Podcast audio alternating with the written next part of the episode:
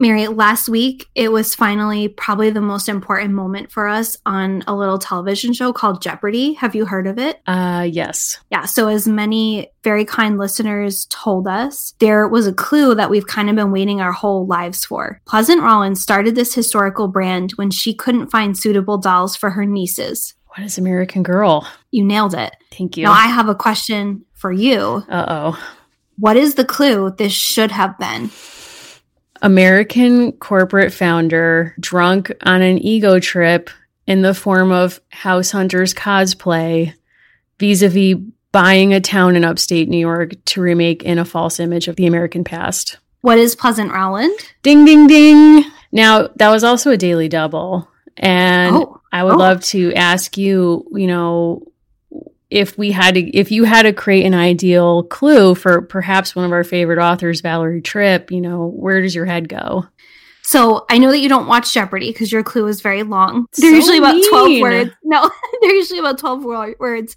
Um, so I would get right to the heart of the matter. Author Valerie Tripp invented this insatiably power hungry monster who is best described as a horse girl living in 1774. Oh my God. That was dark. Who is Felicity Merriman? I think it's clear neither of us watched Jeopardy based on. But we love Alex Trebek. Thinking of you. I know we do. Get well. Get well. Um,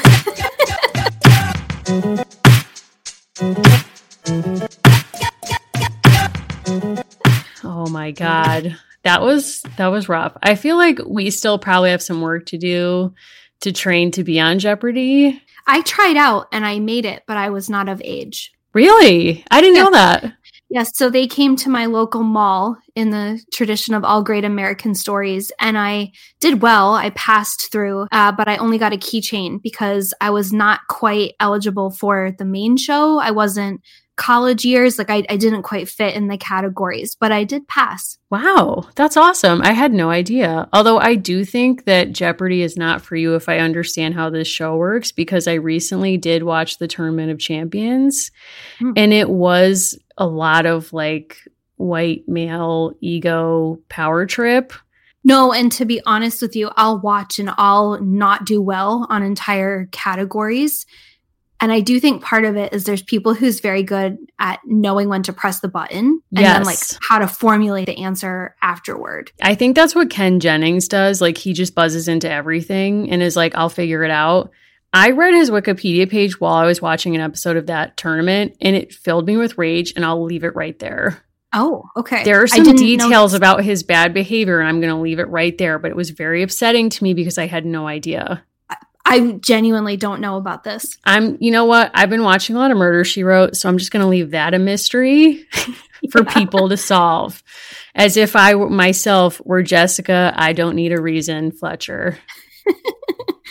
Yes, absolutely. Now, Well- who am I and who are you? Well, On that note, I guess let's get real. Welcome to American Girls, the podcast where we're reliving the American Girls series book by book. And sadly, I'm not Jessica Fletcher. I am Mary. and I'm still Allison. Who is Allison? Or what is, I should say. What is Allison? Remember how sometimes I would tell people you were named after the Elvis Costello song? You would indeed, and I was not. How are you? How's your week going? How's things?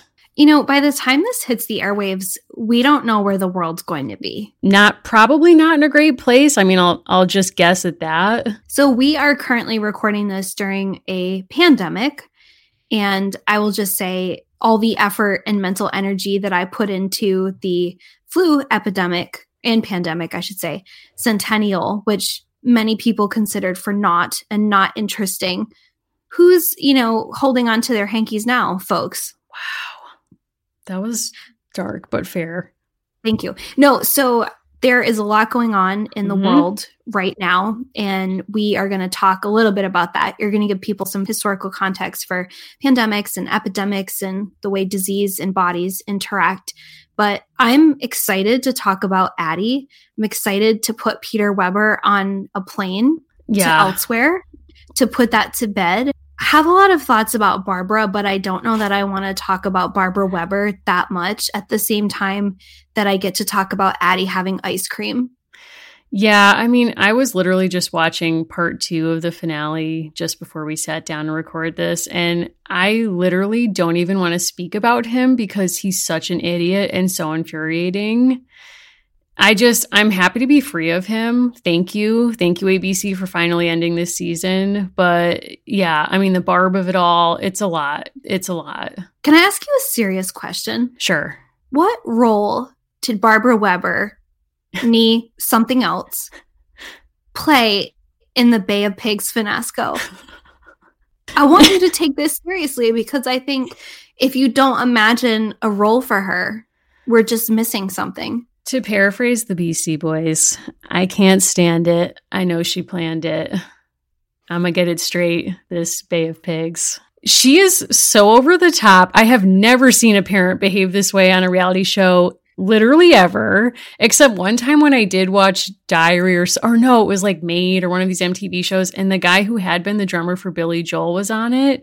And he was like borderline abusive of his son. And I, it stayed with me. But short of that, Barb is like out here on her own. It's like, Barb, we're dealing with a pandemic. We don't need pandemic Barb in addition to everything else. We truly do not. So I always question so first of all there's editing right that makes people look bad. So we we know that. But i think the most fascinating moment of this entire season was when she turned to her husband and said in spanish as if no one would understand or later add a caption say something bad. Help me. And i think that's like so fascinating because it's so dark and to be totally honest with you, I don't fundamentally disagree with her assessment of his last two relationships. Like, I do actually agree with her assessment that someone who is very active in their church and being evangelical, right? In, right. in the truest sense of it, is probably not fundamentally compatible with a person who has no interest in a church. Right. Like, I actually agree with that. Yeah.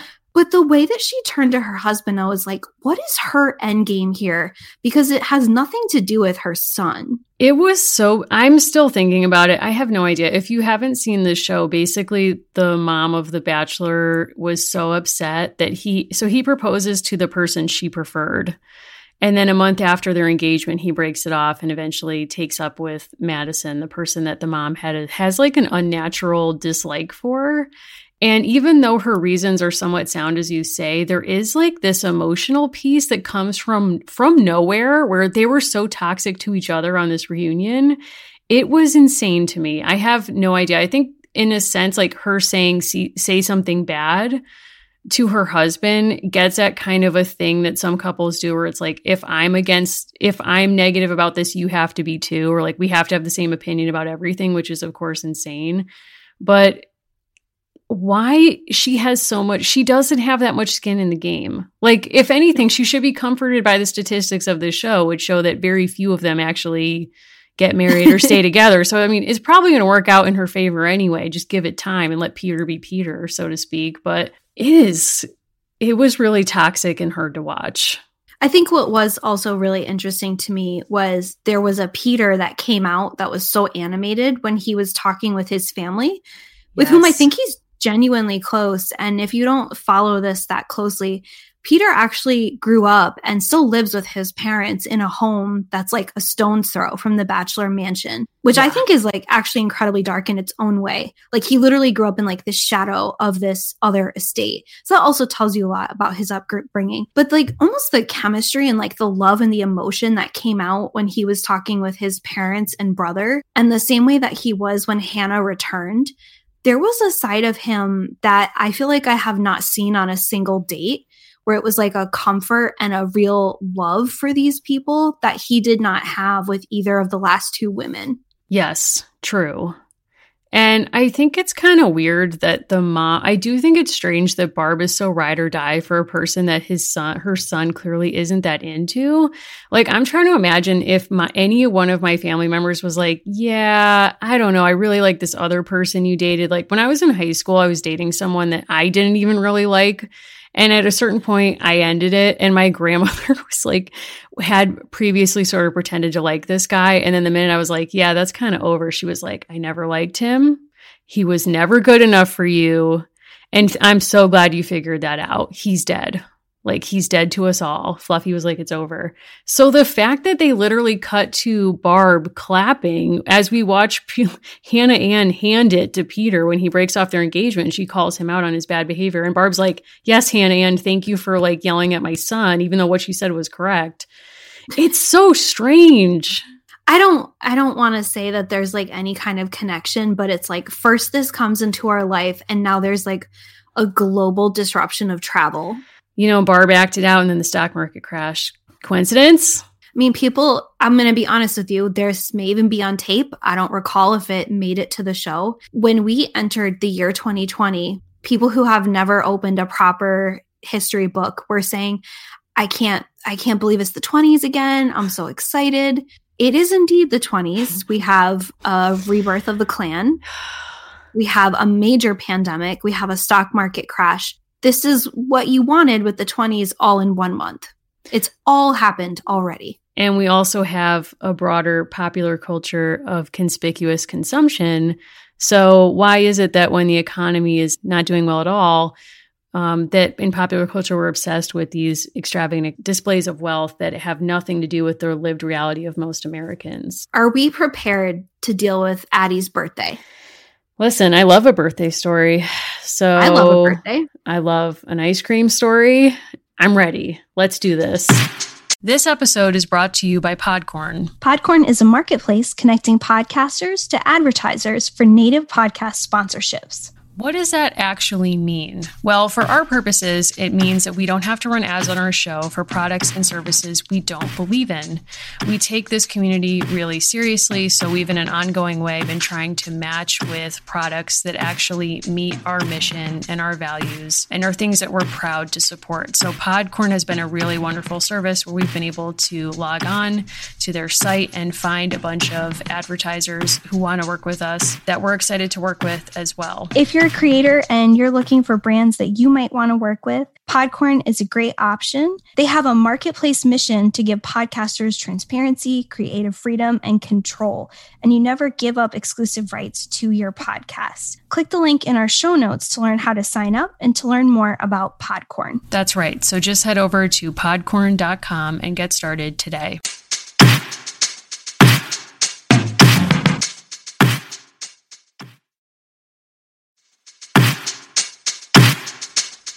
So I'm going to take us to the magical year of 1994, which is when this book came out. We talked previously that they kind of would come out in batches and give us a very rapid recap from the publisher. Springtime in Philadelphia, and Addie and her parents have moved from the garret into a boarding house. There, Addie finds a wise and inspiring friend, Madeir. Like many people who grew up enslaved, Addie doesn't know when she was born.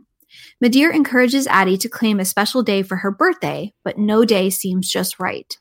One day, Madeir falls ill. When Addie and Sarah take a streetcar to get medicine for her, they face prejudice and danger. Madeir helps Addie overcome her anger and hurt and gives her a deeper understanding of freedom. When Addie finally claims a birthday, she has grown in many ways. Her birthday is a special day indeed, and the whole city celebrates. Just in case you're already kind of like, oh my gosh, does she accidentally pick the Lincoln assassination day? no. I just want to get that Thank, right out. Yeah, that's thankful. Yes. It's April 1865. It's a Sunday. Lincoln is not at the theater. He's very much detained with other things.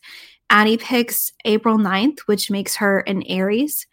And I'll just say one more thing that really deserves attention from this book. Addie has a lot of experiences with jump rope in ways that are beautifully symbolic and very much for me like an upsetting reminder of physical education circa 1994. Yeah, I mean, how are you doing with all this? I was shocked to learn that you did jump rope in gym because I was never allowed to do that and I would have loved that. We had an extensive calisthenics program and I don't I don't want to call it the Clintons right now because I think like there's enough going on with federal politics. But under President William Clinton, just saying, wow. we had several initiatives which, like the presidential fitness. I don't know if you did this. And we incidentally also had jump rope for heart. And both like pushed me mind body i'm serious you're making a face like they no i'm just like, like, this is intense i'm i'm really paying yeah. attention to you No, I was I was a super fail at all of it because we had the president's levels of fitness and I like did not make any marks. And then we had jump rope for heart, which was like extensive marathons of jump roping, at which I also did not excel. That's that's you a dark day. We had presidential level of fitness, but again, Allison, I did go to Catholic school. This was in elementary school, you're saying? Yeah. So we did not have a lot of like materials for gym class. We had some basketballs, we had a kickball. So it was basically like whatever could happen without any accoutrement. That's what we did. I remember at one point our gym teacher taught us different dancing styles. We had to do square dancing, won't even get into that. And that fraught history in our country. I just remember the gym teacher at one point was trying to, my brother was in my year and he, she was like making him dance with her and he wasn't doing something correctly. And she claimed in this dance style i don't know what it was that like at some point you could do like a somersault. And she like literally like picked him up and turned him over. And i've never been so traumatized in gym ever before or since. I wow. I was recently I was in a gym at cafetorium for a children's program. And I was talking about how so many things that happen at those ages are so formative and they have these long lasting effects. Like pretty much every course that I took in physical education from like grades kindergarten like to present, like I didn't excel, like I didn't do well, but I never figured out like how to get something meaningful out of it even if I couldn't be good at it. And that has such a real, we are going to get to Addie, I promise, but that has such a real consequence because even watching Addie struggle to jump rope, I felt that so hard because I had, you know, not for a long time, but like I wasn't good at skipping. I could never do like drills in gym class. I could not be good at any of those things. Mm. And I look back and I think like that's so all about how you're socialized because the point shouldn't have been if you were good at it, like the way Addie and Sarah kind of get around getting good at jump roping and Addie eventually nailing it with the double dutch with the help of her friend Madeir.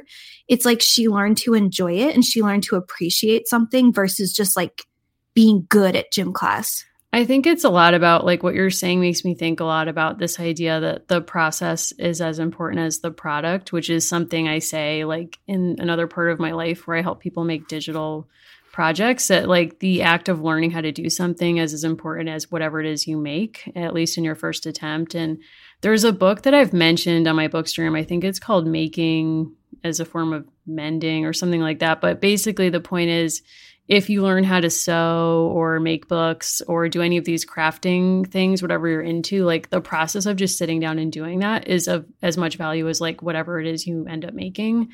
And I think for me, gym class was always kind of that. Like I could just let go and do it. And I think I also mm-hmm. just loved sports. I was, you know, maybe we wouldn't have been friends then. I don't know. like I do reflect on your roller skating also views versus mine and that's also a clear divide. Like i do worry like what would have happened if i met you in gym class at age nine? But i think you would have been a good friend like sarah who encourages addie. Like pretty much page one is addie trying to figure out how she's going to go from single jump roping to being sort of like a good part of you know the community and like being able to yes. do double dutch and like play with everybody and kind of get in and it's another subtle reminder that like Addie is still getting used to having friends, right? Like she is a yes. young person. We talked about this with the objects. One of the reasons why both a sled and jump rope were developed for Addie was to reinforce that now she has a right to be a child and she has a right to be fun and social. And there, there is thinking, I don't know if this is really confirmed, that it was children working at factories who used bobbins and then attached rope huh. to make jump rope. That's a thinking. I'm not sure if that's really verified, but this whole thing of like children stealing away freedom and joy and play, like that maps on so beautifully.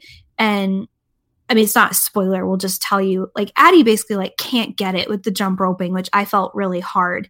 And then when she befriends Madeir, Madeir is blind and Madeir teaches her how to like hear and interact with the world differently and that trains Addie to tune in to the sounds of the jump rope.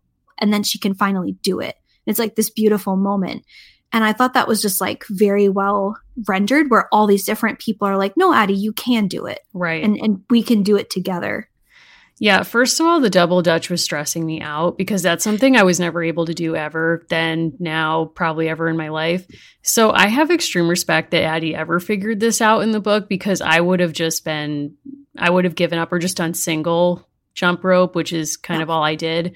I remember I had to skip it. Did you, did you ever have one of those? I was aware, but did not own a skip it.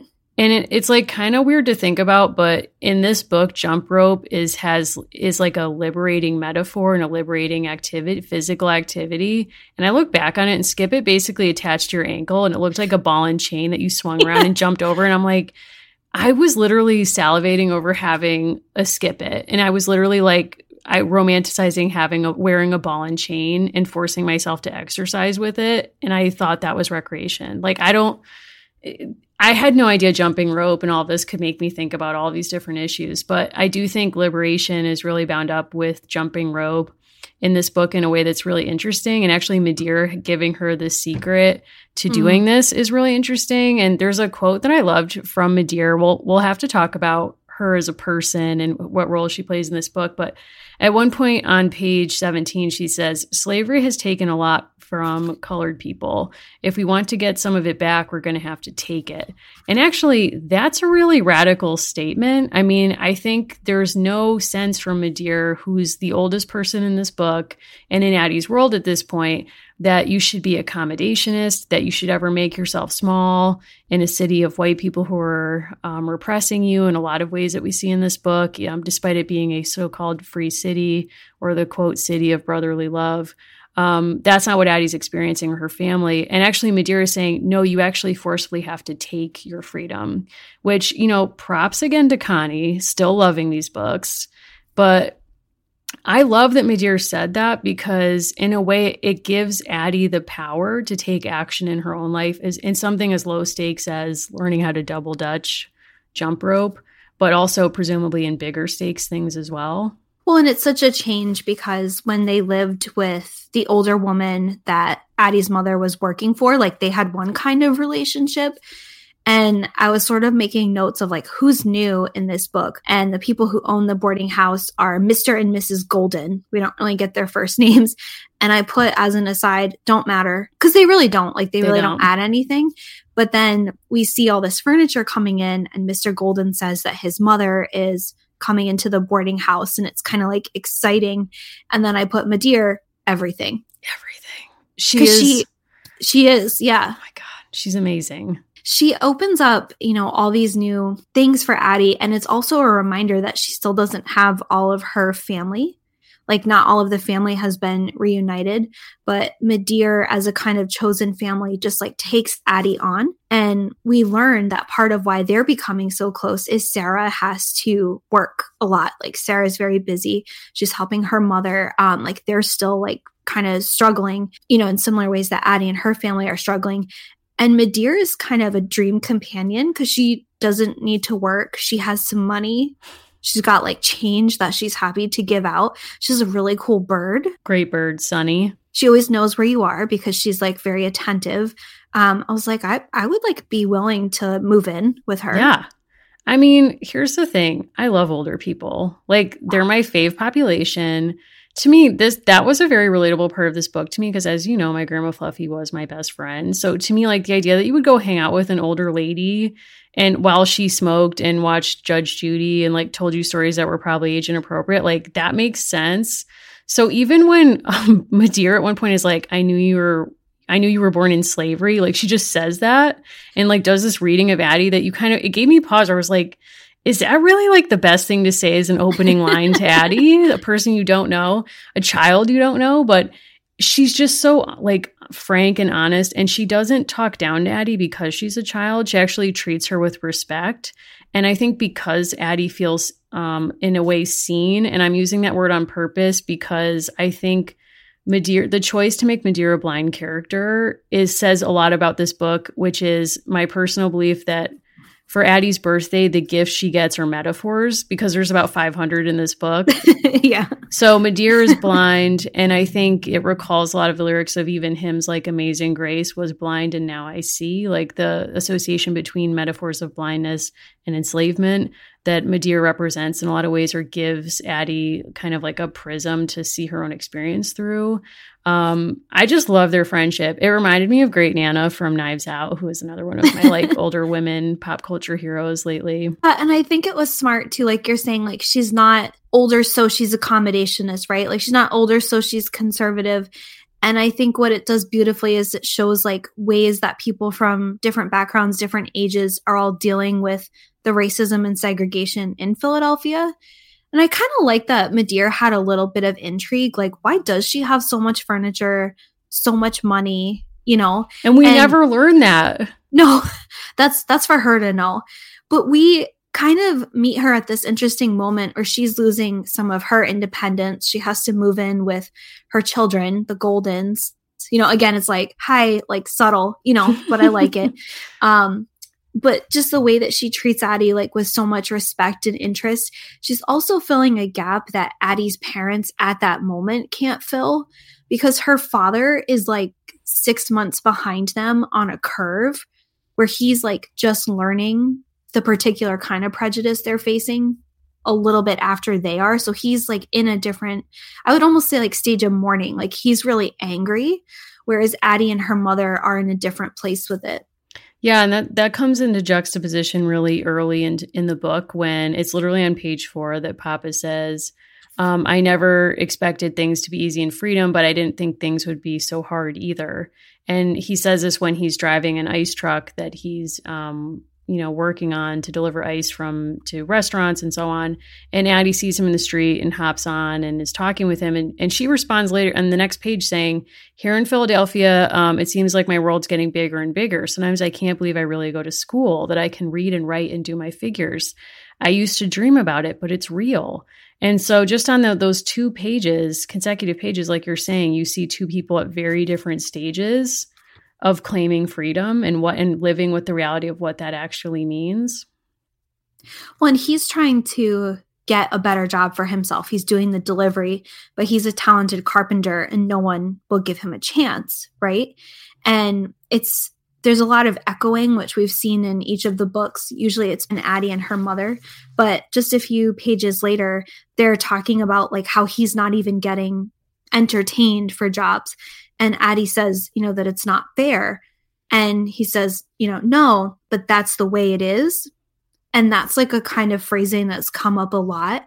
But pretty much every time the author gives us an interplay back and forth, it's like someone makes a declarative statement and then someone else either questions it or there's like a nice interplay every time. We also get, I thought, a really powerful follow up to the pretty obvious foreshadowing that something would happen on a streetcar. When, as I mentioned in the description, Addie and Sarah are kind of having a play date and they decide to be helpful and to get Medea's medicine way across town. And they're given enough money where they can take the streetcar, but there's a fight because of the discrimination and there not being enough space.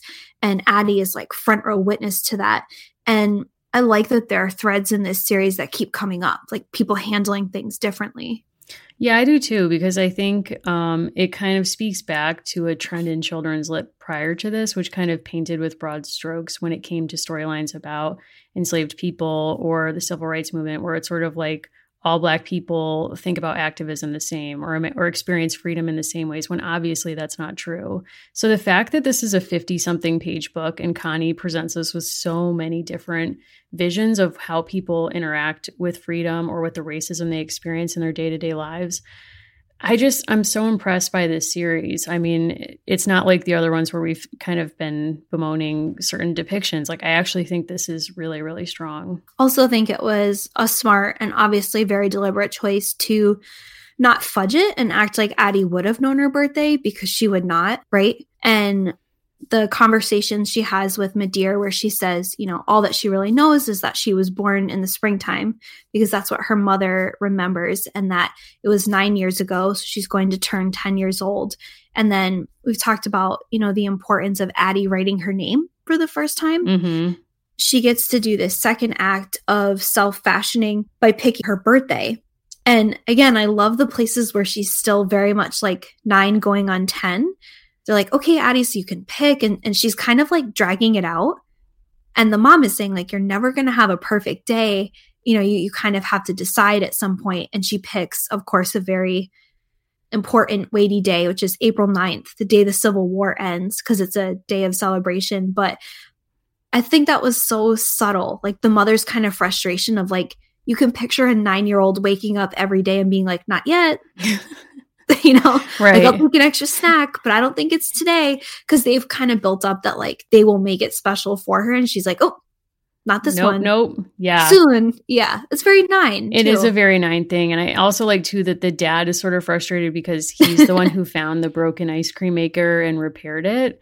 So I think at a moment when he's sort of, I think we can read some emasculation in the sense that he's recognized that as property, his, car- his carpentry skills were valued quite highly. It, it raised his um, worth as a as a um, a possession, but as a free person, he is not valued at all for the same exact skills. So he's actually used them now to kind of. I think there was a moment where in the beginning he's delivering ice to an ice cream parlor, and Addie, without thinking, says, I would love ice cream. And he comes out and basically says, like, wow, what a city. I can deliver ice here, but I can't buy my daughter ice cream. So he's very emasculated, I think, early in the book. And I think he's wanting that kind of reward of being able to provide for his daughter. And so Addie, like, completely as a nine year old, is like not seeing that.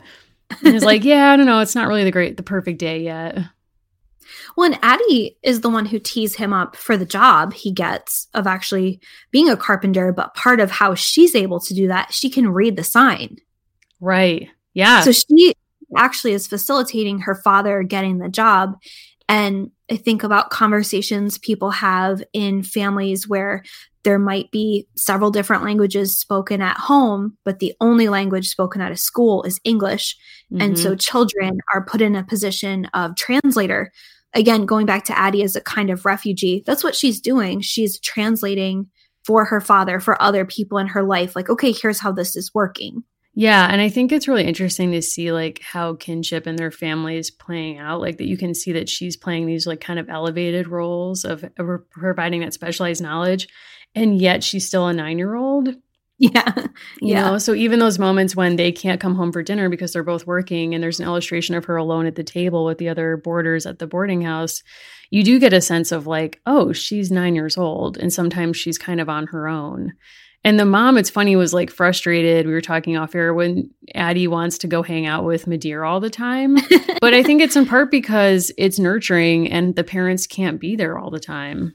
I I just again, I went back to the description of like what these books are supposed to do, and they're supposed to make you feel like certain things are universal and certain things are specific and historical.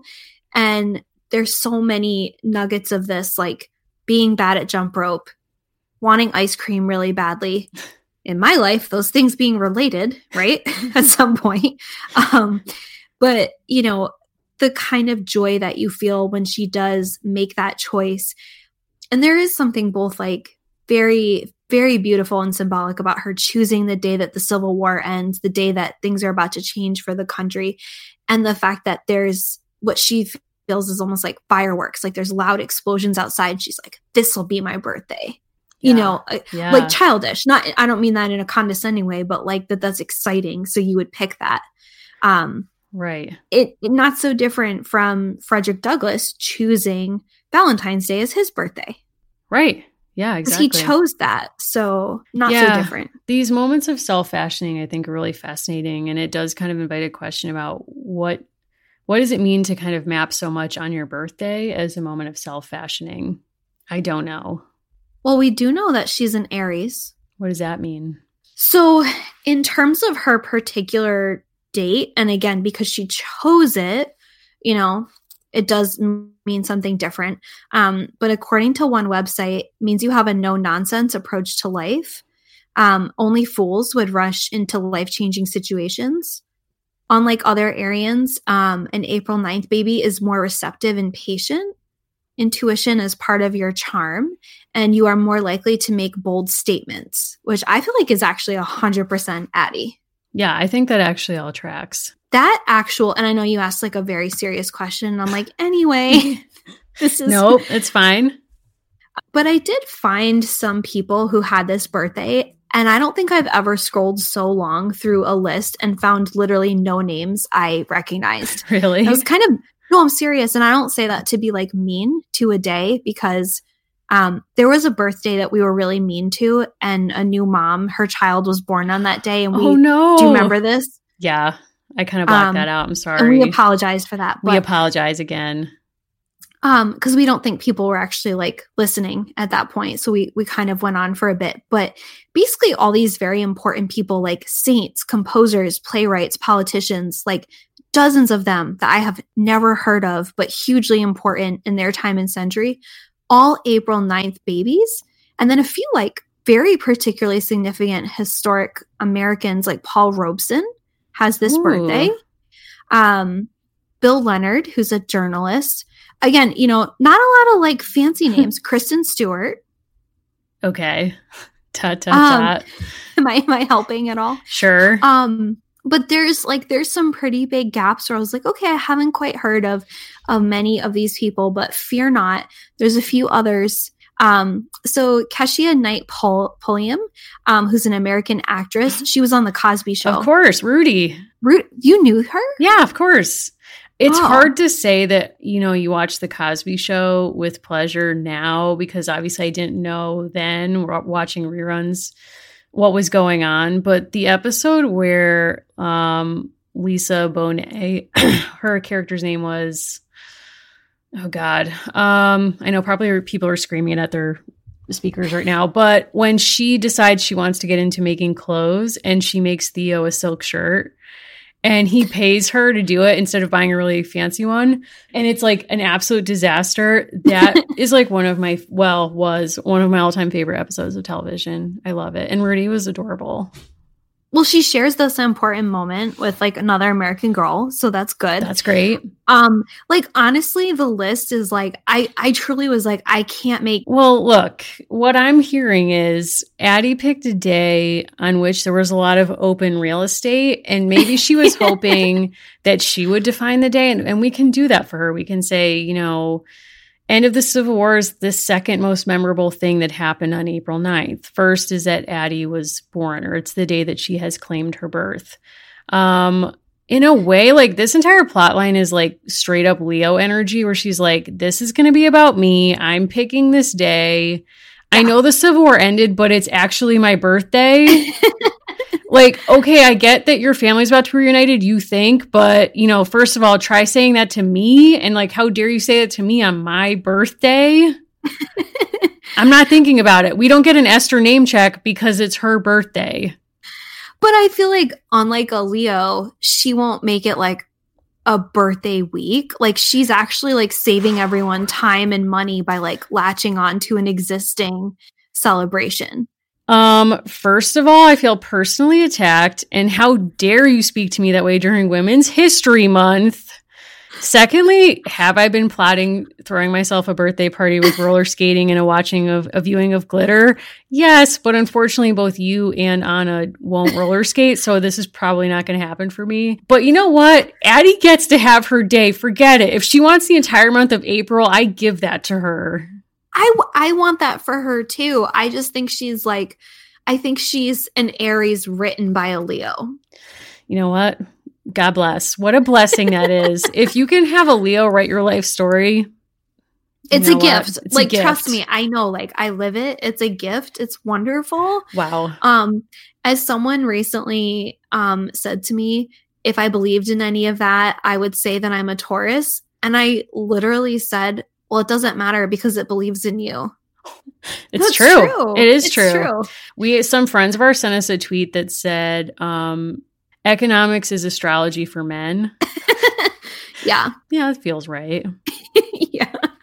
Um, I want to talk about the other piece of this, which I do feel like is also a Leo energy, which is like the centrality of ice cream in this story. Please. And I want to just like take you on a very brief, pleasant memory. When we went to Philadelphia, we went to an old timey 1870s. We sure Soda did. fountain. Oh my god, we had the best time. Take We me did. back. Take me back. someone recently added us and I got very excited. It's someone named Hannah who runs a sweet history Instagram. It's going to change your life. Like I'm I want to tell you. So she did uh, an Instagram story that you know was a mention. So that's how it popped up into my consciousness. And I started looking through her page. I've never been more jealous that I didn't make a thing in like a very long time. I'm scrolling through and she uses um when she says they they are recipes inspired by people and places of the past and i'm like okay well some of the food of the past was like it's a past you know we don't need to bring it back. So i'm looking at what she actually does. She has recipes that are often named after people like there's a marie antoinette. Then my finger keeps scrolling and i see the ida tarbell and i'm like excuse me clear my calendar. So i click on the ida tarbell like literally in my notes there's like all caps here. It's this like beautiful recipe that's like a very thoughtful encapsulation of like this kind of thing like represents this piece of her story. And i'm like give this person a macarthur genius grant I Now. mean, right now, I'll give her a James Beard Award. I think that's food related. Three Michelin stars. I think those are appropriate. Give her everything. Let's do give it. Give her everything no i was very impressed by it and i feel like addie would have approved because she does look at like different histories of food um and honestly we could turn this whole podcast into like history of ice cream but reading this led me to a website um, with an article quote an 1807 ice cream cone discovery and evidence oh my God. and sometimes I think that like the fundamental core of our relationship is like taking seriously investigations that don't need to be done. They And all need to be done. There's like a shared aloneness in that. And then I see that Robert J. Weir spent like 2,000 words on finding the first evidence of ice cream cones. And I just want to say thank you. Yeah. Thank you for your service. Thank you. basically sorry i promise like i won't i won't like read more than a sentence of this but this opening line the debate the ice cream cone inventions stop the ice cream cone invention story has several variations most of them describing some ice cream vendor at the fair holding a waffle like wafer into a cone shape and filling it with an ice cream and then he talks about the dispute that's erupted and then he has indisputable facts and evidence. I just love that people are taking the time to get this right. Like, I know that we're apparently all ignoring epidemiologists and like sure. the like, but I just want to thank Robert Weir and I want to thank Hannah for creating these forums where the truth about ice cream matters. You know, and if people go on there, I just hope they don't have a meltdown because these people's work is so important. It does remind me of another ice cream fact I want to share with you, and I don't know if you know this. I don't know. Okay. The founder of perhaps one of the finest businesses of the 20th century in New England, speaking, of course, of Friendlies. Yeah. He took his riches and he built himself a mansion that was an exact replica of Monticello. And of course, people have falsely believed Thomas Jefferson introduced ice cream to the United States. I'm just saying it all comes together, Allison. Yeah. I didn't No. make that up. That's a fact. No, I mean, to close this loop, we previously spoke with a peek into the pantry on another Kirsten episode. And while we were talking about ice cream, I was like, well, of course, like she's going to have a hot take, right? Like she's going to have a recipe. We can link to that in the show notes. She has actually done a few different features on ice cream because both Addie and Samantha had ice cream maker accessories. Hmm. And part of what I found interesting is that the tools that they would have used to make ice cream are actually really similar, like the hand crank apparatus, because the technology didn't change that much. Um, Gwen also notes that it was in 1832 that Augustus Jackson, um, an African American man who had actually been working in the White House, came to Philadelphia and made the prototype. This is right from her website for an ice cream churn that would be the basis for ice cream machines. Whoa. I didn't know that. That was that's amazing. And of course, it just fills me with rage because it's like, of course, a black man invented this, and then he's not like in this book, we literally see a black man not allowed to buy ice cream. Also continuing, I like I hate to do this, but again from her blog, um, just over a decade after that, it's a woman named Nancy that is what it is. Nancy Johnson patents a hand cranked ice cream freezer. Um, and she says, just like the one that Addie brings home in the books. Um, so it's kind of like not a great feminist moment. Yeah. Nancy. Nancy. I mean, but she she does also add that in another period there were actually quite a few um, ice cream shops that were specifically owned by African American people. So that might be something that changed in the wake of Reconstruction. Because um, you can think of like certain kinds of service positions, like Pullman porters, right? That in the wake of the end of the Civil War, um, there is like a major demographic shift in who fills those positions. So it does seem like ice cream might be one of those. Hmm. It's interesting to think too about how the histories of food service and restaurants actually offer histories of um, civil rights and kind of like provide locations for activism in Black communities. I'm thinking about the book about McDonald's that just came out that seems to like echo 100 years later, like a similar history. Yeah. So that book is called Franchise, mm-hmm. right? By um, Marcia Chatelain, who also has the best opinions about Law and Order. 100%. Um, she's been featured on quite a few true crime podcasts, but exactly what you're saying, like thinking about unconventional places to be studied in civil rights as critical to those struggles. And I think you hit the nail on the head. Like his frustration, Addie's father, is coming from the fact that he is considered the the right person, quote unquote, to deliver but isn't actually able to partake. And they have this line about how it's like a strange kind of freedom. And I think part of why, you know, joking about her having like Leo energy aside, like she understands, even though she's nine going on 10 years old, that like April 9th, 1865, like her life is about to be different. Um, and I was really curious, like it made me look back at a bunch of old newspapers, like what did people know and when? Hmm. Because when you look back at the end of something like World War One, people who were not serving, who were getting regular news, like they knew that the armistice was coming that entire week. If you look back at newspapers, it was like when we're not sure. Um, in a similar way, um, close to a week before this, um, Richmond had fallen, and that was huge because mm. that was the capital of the CSA. And at this point, the surrender at Appomattox has happened, but it's on the 10th, obviously, because the 10th is also a Monday that there's all these headlines about what it means. And what's so striking, like knowing with our 2020, is there's an obsession with Lincoln, right? Like the preservation of the Union and Lincoln. And he's not even going to see the weekend Oh, that's chilling. Anytime you read something like that where it's like the days before he was murdered and you know it, yeah, it's hard. But she's going to be spending like it's about 2 weeks after that if you look through the newspapers. Um, Lincoln's body does come through Philadelphia, right? Mm-hmm. Because it's such an important site. I don't know if that's covered in the next book. It's probably too tight in the timeline.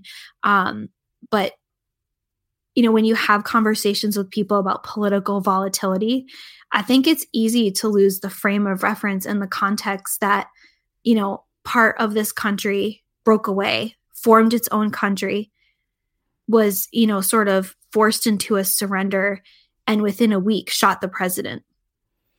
Like that's really stunning when you think about it that way. Yeah, it's it's it's so much so soon and it's like you have to think about the ways that people then were just living with like a kind of like low level familiarity with chaos being the main determinant of their lives, like not knowing where a loved one was on a particular day, whether they were alive or dead fighting in the war. I mean, just living with that every day, a lot of people can't relate to even that basic fact. Yeah. And I mean, speaking of kind of, because I was thinking too, like the Civil War was among other things, a public health crisis. Mm-hmm. Like the constant influx of people and disease and movement and like what to do with dead bodies. And I know that you know a lot about Philadelphia in times of disease for like reasons that you just know things. Well, I don't know about that, but I mean, Philadelphia is a really important city in the history of medicine. And you did take me there, and you actually took me to a museum that is one of my favorite museums in the world. Um, you took me to the Mutter Museum, which is itself a museum of a museum. So if you can kind of get past that meta ness, it's a museum of a 19th century medical museum. So you go in there and there's literally like skeletons, Chang and Eng are there, um, first like conjoined twins who were in the um, ring, uh, yeah, the Barnum Circus, right? Um, but it was used for medical students and physicians to learn in the 19th century. Now you can go and kind of see, you know, a museum of what that education looked like. But there's so much in the history of Philadelphia that tells you about kind of larger histories of medicine. And so in Addie's time, what we should know is that it was a city that had some of the largest um, Civil War hospitals in it. Um, so lots going on with that. Thinking about that as kind of an epicenter of a lot of these same debate, racial debates um, that we see happening happening and framing Addie's life. And actually, if you read hospital newspapers, patients were allowed, soldiers were allowed to create newspapers in a lot of these hospitals. You'll see that um, kind of in the margins of the newspaper, kind of referenced almost off off screen, if you will, to mix metaphors. They'll talk about contraband, which is a disparaging term for um, uh, um, former enslaved people who've claimed freedom and are living in Philadelphia and in Washington D.C. You'll hear, you'll read about the roles they, mostly service roles they played in these spaces, but also about um, black servicemen who are being cared for in these hospitals um, and their families trying to get access to them. And actually, it's those um, difficulties of servicemen, actually black servicemen, getting to um, to their positions, but also the wives of Black servicemen in these hospitals in Philadelphia, their inability to get access to them on streetcars that actually drives a lot of the legislation that changes streetcar segregation laws, which you know more about. So I'll let you say more about that. Oh, yes. I'll dip back in with um, some more medical things, but that takes us slightly out of it's going to be in Philadelphia and then take us elsewhere. No, absolutely. So, because it's already come up in another book, it was like, okay, we'll dip a little bit more into it. Um, are you familiar with a horse-drawn streetcar model? Uh, not particularly. I've seen some images, but that's about it. So it's sort of like my pleasure and privilege that I get to ride historic trolleys at work, which is a lot of fun. And I always joke with people that if you really want to be insufferable, you can remind them that it's actually a trolley car because the trolley is the apparatus on the top that controls the power in the movement. So a trolley car is what you ride in. So, just like hot tip to make friends. But the thing that preceded the trolley car, and particularly the electric trolley car, was horse drawn street cars. So, um, almost like an omnibus, basically like a, a large moving thing of transport, but horses are moving it rather than it being aligned on a track. Um, so, those were only introduced a few years before Addie comes onto the scene, about six years before Addie arrives in Philadelphia. And those actually coexisted along with streetcars up until the 1890s, which is kind of interesting. Um, it's in the 1860s that streetcars are becoming more and more common. And part of what people had talked about, you know, again, paralleling the ice cream, they were seen as innovative because middle class uh, white women were allowed to ride them and they could make their way through the city. Um, but this thing that was touted as an important moment for women a, a specific kind of woman um, actually erased the fact that they were segregated. And so, mm. Black men, women, and children um, were not allowed to ride on the cars.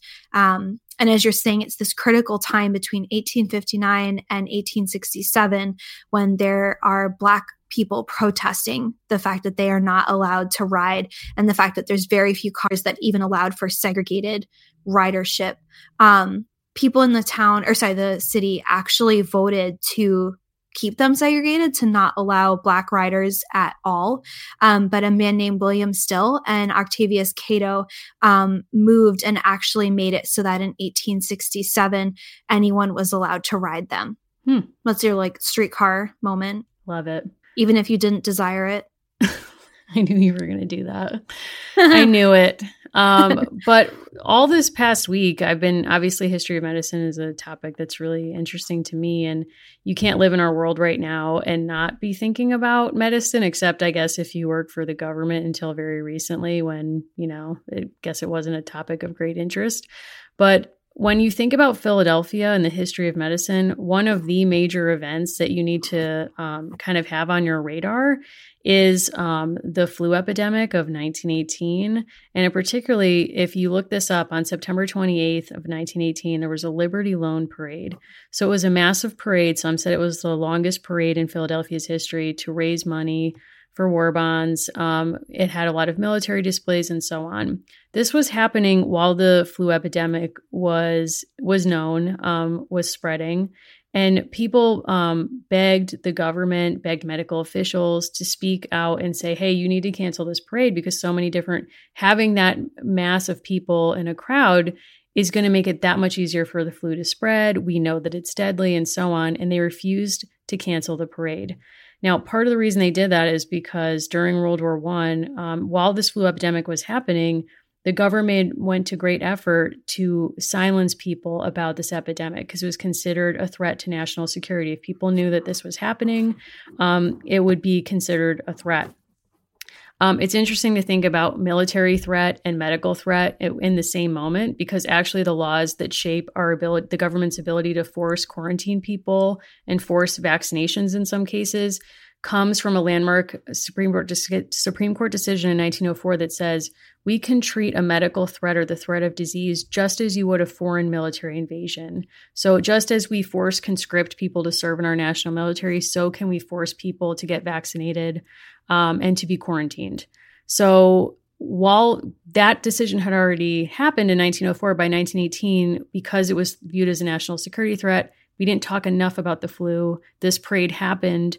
And by the next day, there were reported cases of the flu, which eventually led to death, thousands of death, um, deaths in the United States from this epidemic. It's estimated now that 675,000 people died in the United States from this epidemic.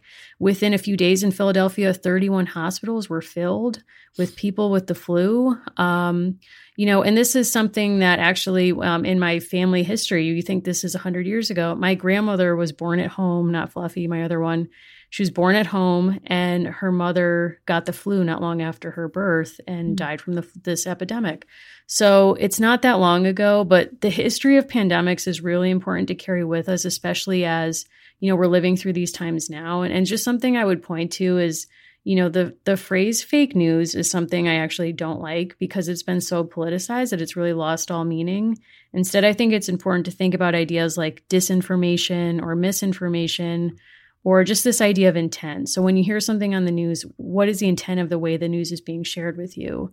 Are you purposely being reported something that's not true for a particular end? Are you unwittingly being shared um, information that the person sharing it just doesn't know that it's actually not true? Or are you being, is something being withheld just the same way that the government withheld knowledge of the real threat of the flu epidemic? So, um, you know, there's been a lot of news reports that people have made light of, of like, can Corona beer cause um, COVID 19 and all this kind of stuff? Um, and just keep in mind that that actually has a long history of kind of putting weird news stories in front of you that distract from the more important things, the ways to keep yourself safe, the reasons why you would cancel. Like people were upset. I read on the news that St. Patrick's Day parades are being canceled.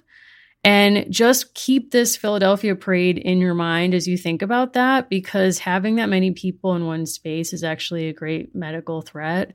Mm. Um, and so I don't know, just there's so much I could say on this. I haven't even talked about smallpox. I feel like I can't get into it, but just know like even the history of this discovery of that vaccination, the degree of those epidemics and the death rates were being falsely reported. The vaccines were attacked for their efficacy from the start um, in ways that you think if you want to know for sure that history is not a narrative of progress, go study the history of medicine, period. um, you know, your friend and mine, James Franklin, uh-huh.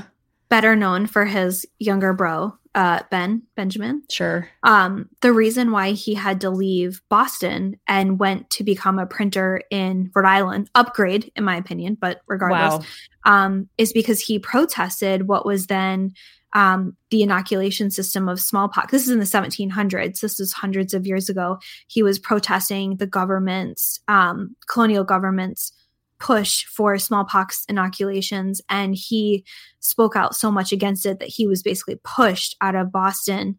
Um, and that is why he didn't stay a printer there and probably became far less famous than his younger brother, Benjamin. R.I.P. Also, yeah. he went at Cotton Mather, best known for the Salem witch trials, which was like I would not, I would not, I wouldn't try to wade into that energy because it's like if this man was willing to do that, like, and you're coming at him, just leave the Mathers over there. Like that's how I feel. It's like Marshall, Cotton, all of them. Everyone knows someone like that where it's like, I'm going to put you over there. Right. Right. Like we just don't need to go there every day. It, yeah. Um, it's tragic because Ben Franklin came out hard against inoculation and was like exposing anyone to a small or to a mild version of a disease in order to inoculate them against it makes no earthly sense. It's a threat to your neighborhood. there was implications at the time that the knowledge Cotton Mather had of inoculation came from his enslaved, um, an enslaved member of his household. So then there was a lot of like racial discrimination against knowledge that would come from Africa. There's a lot of politics there to this, but then it just spoiler alert, Ben Franklin goes on to reverse his feelings about inoculation. He loses family members to smallpox. So it's a fraud history, but I mean, I will lay a lot at the feet of Cotton Mather, even though technically he was correct in this case. Like, Cotton Mather had a lot of feelings. Someone who I think channeled much much better i just i don't i don't want to say that there's a connection where there's not even though that's what i do in every single episode sure i learned something kind of shocking in researching addy's birthday Uh-oh. two things so the genesis of Addy occurs at the same time as the Tom Hanks film Philadelphia. I'm just I'm oh gonna have you connect some dots. I'm gonna oh, have you God. connect some dots. I know that he's suffering right now. We're thinking of you. We're thinking of you and Rita. And Rita, of course, like goes on like thinking of both of them. But here's the thing. People have rightfully pointed out that the last time there was not the last time, but a more recent time where there was a major public health crisis was the AIDS crisis, which was also mishandled terribly mm-hmm. by the mm-hmm. United States government and many world governments. One of the dramas that really, I think, did a lot to move public opinion was Philadelphia, starring Tom Hanks, in which he has HIV and then AIDS set in Philadelphia. I'm just saying, I'm not saying you have to connect all of these dots. Wow. The other thing that happens in 1994, which is the year that this book comes out, is the complete collected poems of Maya Angelou is published by Random House. I know you know where I'm going. Not random at all. Not random. Granted, one of her most famous poems had come out in 83 when Pleasant is scheming to make this, but her first like full collected poems is 1994 her birthday is just a few days before Addy Walker's. And she, of course, wrote the famous poem Caged Bird, which I think directly inspired what we see with M'dear and her beautiful bird, who's used as a symbol for freedom. I 100% think that's what happened here. 100%. Yeah. And what I think is really fascinating is that so Maya Angelou writes her first, she wrote se- uh, seven memoirs the first one is called, as you know, I Know Why the Cage Bird Sings, which is drawn from a poem by Paul Laurence Dunbar called Sympathy, which includes the line, I Know Why the Cage Bird Sings. In that poem, the speaker and the bird are male. Mm. And Maya Angelou actually flips it and uses that to frame the life experience of a black woman from childhood to adulthood and actually like if you've read that, it's a very um, it's a tough read in a lot of ways, but it's so beautifully written. I've one summer I was sick and I just was in bed all summer and I read all seven of her books because they were printed as one group. I don't really know what I was was going on with me, but I just did that like straight through. And it, I encourage anyone if you can't do all seven in one sitting, so to speak, please just read I Know Why the Cage Bird Sings. But I 100% agree with you. And I want to think with you for a second about the fact that this is the second series in a row for us where we have an American girl dealing with a caged bird. Wow. Because Kirsten has that toy left for her by her friend. Remember when the friend moves to Oregon? And yes. it's like the two strings and you pull it and the bird is like in the cage and out of it. And it's like, whoa, this is chilling and also not subtle. And now we have M'dear with Sunny the caged yellow bird. I think part of what is so important about those is like one, people did keep different things as pets, like different animals as pets historically. But I also love the way animals are introduced as both like symbols and important actors in all of these stories. Like, we're not going to talk about the raccoon. We've said too much about the raccoon. We can't. We can't. But like, we don't need to go there again. But I think what's hard if you're not reading along, and I'm not saying you need to, is I think I've at least tried so hard to give these books the justice that they deserve of just being so incredibly well written. Like when you say there's a caged bird and it's a symbol of freedom and this relationship that she has with an older woman, right? Like you're saying it's kind of the reverse of the narrative that's in Angelou's memoir. Um, it feels really obvious, but the way that it's done is so subtle. And you have this visual of like this bright beautiful yellow bird that's so joyful that makes mm-hmm. all these great noises. And it's one more thing that makes you happy that addy gets to be a kid. Yeah. And i think we get to kind of because she's nine and we're we're sort of following th- her through her life in this moment we get to kind of be with her as she's both sensing that something isn't fair in her world about her race and this freedom that she's found but also the ways that M'dear as a woman who literally like was a serv- was a maid or uh, a service person a freed service person in a household that Thomas Jefferson visited and her father yeah. served in the Revolutionary War. So M'dear's life literally spans Revolutionary War to the Civil War. Um, so this person has this wealth of experience. They both look at a caged bird and Addy's like, this bird needs to get out of there. It looks lonely. It looks really unhappy. And um, M'dear responds by saying, that cage can't contain Sunny's spirit. Um, it soars right out from behind the bars. That's what's important for all of us to let our souls sing out. So, in other words, like there's a way that you can kind of compartmentalize, sometimes literally in the case of this bird, of like, okay, I acknowledge the restrictions on my life and my freedom, and I will find a way to thrive in spite of it. And it's just kind of beautiful to be with a nine year old who's encountering the really tragic cost of her freedom and the realities mm-hmm. of it and then also this kind of mentor to say and yet you can still find something in this like there is a path forward.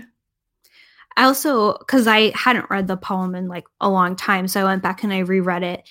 And i want you to remember what happens to addie when she's punished in the first book.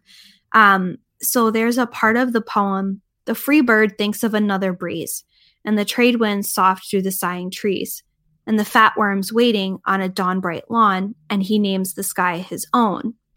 Like book one is all about Addy getting to escape, but there's a moment where she's literally treated like a bird, where mm. worms are forced down her throat. So this is a really interesting kind of inversion on that because the poem is about like the challenge of freedom, right? Like right. that that freedom is not this easy liberation for a bird or for a person. Um, and I think what's so important about that relationship is, like you're saying, M'dear sees Addy in a very important way. And she also gives her this whole other toolkit for living in the world. Like, I think Addy's experience on the streetcar might have been different if she hadn't been hanging out with M'dear, who makes her so aware of like song and like noise. Like, Addy is so hyper attentive to noise, and it's why she's able to do double dutch because M'dear has quite like very clearly like changed the way that she interacts with the world, which is amazing. Yeah. And it's kind of, it gets at these kind of like more poetic readings of this where it's like, okay, she teaches Addy rhythm. Like literally, that's how she learns how to do double Dutch. But I think she gives this nuanced difference to Addy where it's like you can walk through life with your own rhythm. You don't just have mm-hmm. to go like lockstep with everyone else. Cause even her mother, when in the last book she's so like frustrated and fatigued is like that's just the way it is or whatever. Like yeah. we don't get that from addy in this sense. It's kind of like i can let my spirit sing or like that's the last line of the book is let your spirit sing out. When she gives addy the bird feathers as a birthday present that's what it's supposed to signify. So i think it's kind of like teaching her individuality and personhood. Like now that she's a free person like what kind of person does she want to be and how does she want to navigate her own freedom it's, it's beautiful. Yeah, it's great. I mean, we could just keep talking about this forever, but it's a beautiful book. Absolutely. Now, when we come back next time, we are going to do a mailbag. Right. So we actually have two two things in the pipeline. Um, we are really looking forward to something that we're calling March on March, which is a Patreon. I just made that up, but um, a Patreon episode about the new Little Women um, in advance of it coming out on DVD and streaming in April. Um, we're going to be talking about the Alcotts, about their lives. We're looking at you, Bronson. Bronson, Blank. you are not going to get praised. no. No. No. Although I was okay, I was doing some no. homework for this today and I was starting to have a turn, so we'll see. Um and then we would love if once again, we haven't done this since last summer and it was a lot of fun. We are going to do a mailbag episode. We are very excited to do that. You can please get in touch with us. You can ask us any questions about the books, about American Girl, the franchise, anything pop culture, really anything, anything you're curious to know please send your questions along. Um, send your conspiracy theories send your any any news you have. We'd love to read your questions on the show. If you send us um, a voicemail we can play it on the show with your permission. Um, so please please uh, get in touch. We do love doing these episodes from time to time. And tell us about things that you love that you think we might love you know, yes. the person who told me to listen to Who Weekly has changed my life. I'm now giving that about three hours a week. and, you know, like Addy is a them, the Goldens are who's. Madeir, do you know this? I've I've listened to a little bit of it, but not clearly as much as you. It's I need to catch up. Okay. All right. I will I will get back into this. It gives you this whole new paradigm for seeing the world of, you know, whether a person is a who. Like if you think of them, do you have to ask who? The Goldens are who's or them's. Like Addy is a them. 100%. Yes. She's made it. She really has. But um, I will so check that out. Happy birthday to our Aries babies. To Addy, yes. especially. We're entering your season. We're grateful. And again, I always want to say thank you to everyone that has joined our Patreon. We really do appreciate you. Very much. And it gives us just another opportunity to be able to talk with people. Yeah, we do enjoy that. We're sorry we traumatized you last month. I mean, if it makes you feel any better, we traumatized ourselves in the process. We're not done with Ronaldi. We'll be circling back for sure. Um, no. But yeah, we do love doing those episodes. So thanks very much. Thank you. And if people want to get in touch with you to just tell you anything, where should they find you? You can find me on Twitter at Mary Mahoney123 and on Instagram at Mimi Mahoney. And if someone wants to give you a tutorial on how we might actually do Jeopardy questions or answers, where might they find you? You can find me at Allison Horrocks on both Twitter and Instagram. Um, and you can also please follow the show. Um, and that seems to be the place where everyone sends memes about bangs. So into it, very into yeah. it. Yeah. So feel free to reach out, ask us your questions. You can send us some comments if you feel like you have a public statement that needs to be shared with the OGAG community. Uh, and we will see you next episode. Thank you.